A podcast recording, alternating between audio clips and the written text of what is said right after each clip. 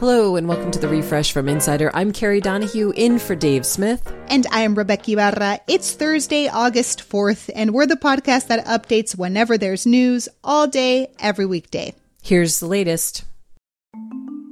Closing arguments in Brittney Griner's trial in Russia have begun six months after she was arrested in a Moscow airport for having less than a gram of cannabis oil in her luggage. Prosecutors have asked the court to sentence the WNBA star to nine and a half years in prison, but the Biden administration has offered a prisoner swap for her release. Be sure to check back. A verdict is expected later today.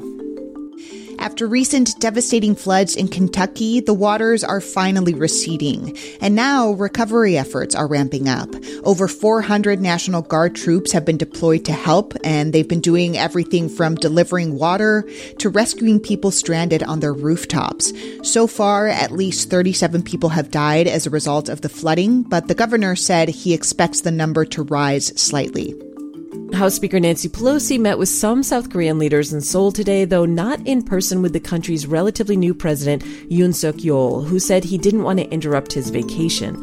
Pelosi avoided making public comments on tension between China and Taiwan a day after she visited Taipei and angered China's government. In the wake of her visit, China is conducting military exercises in six zones surrounding Taiwan, including missile strikes fired into the Taiwan Strait, raising tensions in the region to their highest level in decades.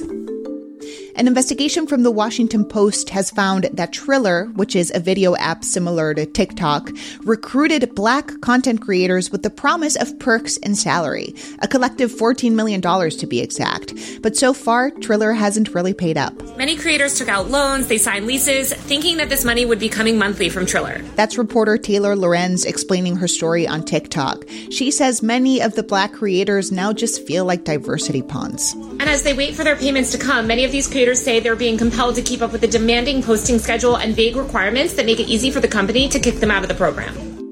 Wall Street's confidence in the stock market is pretty low right now, at least according to insiders Phil Rosen. Phil writes the 10 Things Before the Opening Bell newsletter, and he says we can look at two places to get a sense of what's going on. Bank of America's sell side indicator, which is a typical gauge of investor sentiment, just hit its lowest point in over five years.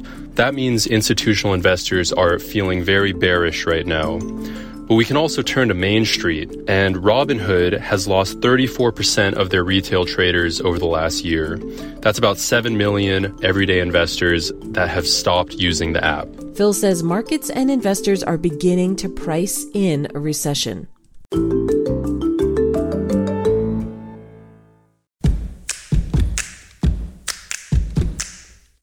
Today and every day, we're updating the refresh from Insider as news happens, so check back whenever you want to know the latest.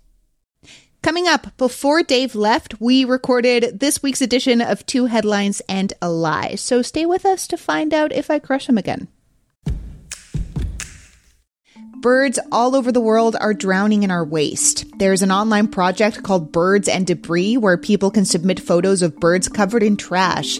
And according to the BBC, there are now photos of birds in every continent except Antarctica nesting or entangled in plastic.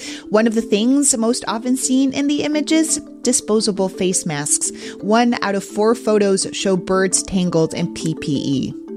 A jury in Austin will resume deliberations this morning in the defamation case against Alex Jones after Jones admitted the Sandy Hook tragedy was, quote, 100% real. There was another stunning revelation by the attorney for the Sandy Hook parents. Mr. Jones, did you know that 12 days ago, your attorneys messed up and sent me an entire digital copy of your entire cell phone with every text message you've sent for the past two years? Some things that have happened since that revelation. Jones's ex wife is seeking those phone records in her five year custody battle. Rolling Stone reports the January 6th committee is preparing to subpoena the records, and Alex Jones may face perjury charges for lying to prosecutors that text messages the whole world now knows he sent didn't exist parts of Australia's Great Barrier Reef have more coral coverage than they've had in over 30 years. That's the length of time the Australian Institute of Marine Science has been monitoring the world famous reef. It's a rare, hopeful sign that coral can adapt and recover from rising water temperatures. live and let live? Not so much between the new LIV Golf Tour and the good old PGA. 11 players in the new Saudi funded league are suing the PGA for antitrust violations. The players, led by Phil Mickelson, claim the PGA hurt their careers and incomes when it suspended them from playing in the rival tour. But LIV has been dishing out huge amounts of money to lure players like Mickelson away, meaning it may be hard to prove their bank accounts have suffered from the PGA's actions. Scientists have brought pigs back from the dead. Well, sort of. A group of researchers at Yale has revived circulation and cellular activity in some organs, like the heart and brain, of pigs that had been dead for one hour. The research suggests that cardiac death may not be so final, and that the medical definition of death could one day change. But even though the pigs did regain some organ function, researchers say they didn't regain consciousness. Dave, it's time for us to play our weekly game with the news, two headlines, and a lie. And of course, our friend Maddie Merritt from Morning Brew is here again to play with us. Yes, Morning Brew runs a version of this game every Thursday in their daily newsletter, but this version is much better because we're in it. So, Maddie, can you remind our listeners how the game works? I'm going to read you three news headlines. All of them might seem like they're real, but one is more fake than anyone who says they didn't listen to the Beyonce leak. David and Rebeca, as always, you're going to try and guess which headline is the lie. And Rebeca, I don't know if you remember because it feels like years ago, but last week we actually both won. We both guessed that a 14 year old wasn't going to be the next Avengers director. If you can believe that. I think we're getting pretty good at beating Maddie. So let's see if we can do it again this week. No pressure, Maddie. I think I had an off week last week, which is allowed. Um, but don't get too comfortable. We shall see. History will be the judge of that, Maddie. All right, headline A. You could get paid to eat candy as a Canadian company's chief candy officer. Mm. Headline B. Spain's leader advises going sans necktie to conserve energy. And headline C. How a small town in Florida became virtually car free after a pedicab tax credit program. Whoa. Maddie, let me make sure I'm getting this right. You're saying that headline B, the leader of Spain, says they're not going to wear a necktie to save energy? Correct. Like carbon emissions or like his own energy that he, you know, expends while tying a necktie? Rebeca, she cannot expound upon the headlines that she doth produce. First off, I'm going to say that one's fake because I don't understand it. These are some wild headlines. I am going to say that to me, it feels like the fake headline is A, a chief candy officer, because I'm in Canada, and if I knew about this, I wouldn't be playing this game with you today.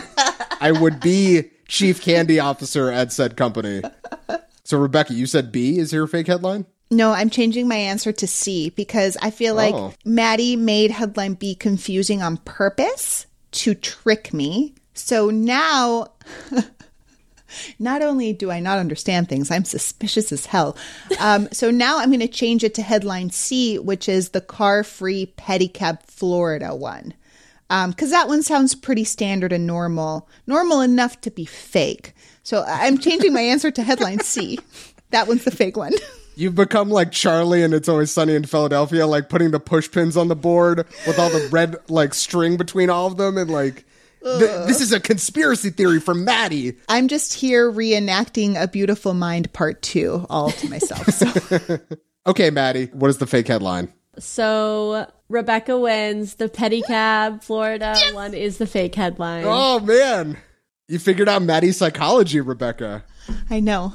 You say overthinking. I say Just thinking enough. just thinking. Just thinking, exactly. So, Maddie, can you please explain what the other two headlines were all about then? So uh, the Spain one was confusing because it is. Uh, Spain Spain's prime minister has said that men should stop wearing neckties as a way to conserve energy, apparently. But he didn't really explain how that would help cut back on costs. But he probably means that if you don't wear a necktie, then you don't have to crank the AC quite as high. But it kind of seems like a stretch. Spain, you know? Spain. And uh, tell us about the chief candy officer, because I'm dying to know. And then a Canadian company called Candy Funhouse is hiring a chief candy officer. So this person would be the head taste tester and have to eat over a hundred pieces of candy per day or thirty five hundred a month. but it does pay a hundred thousand dollars a year and doesn't even require any previous experience. But the competition is very steep. Almost 6,500 people have already applied. 100,000 Canadian dollars. Yeah, which is like 20 US dollars. But you get a lot of candy. Get paid in candy, basically. Maddie, thank you so much. And be sure to visit morningbrew.com to subscribe to their great daily newsletter and listen to the refresh from Insider again next Thursday for another two headlines and a lie. Make sure to follow the refresh from Insider on Apple Podcasts, Spotify, or wherever you listen to podcasts. And please leave a rating and review. It helps other people discover the show. You can also just tell your smart speaker to play the refresh from Insider podcast. I'm Kerry Donahue. And I'm Rebeca Ibarra. Talk to you soon.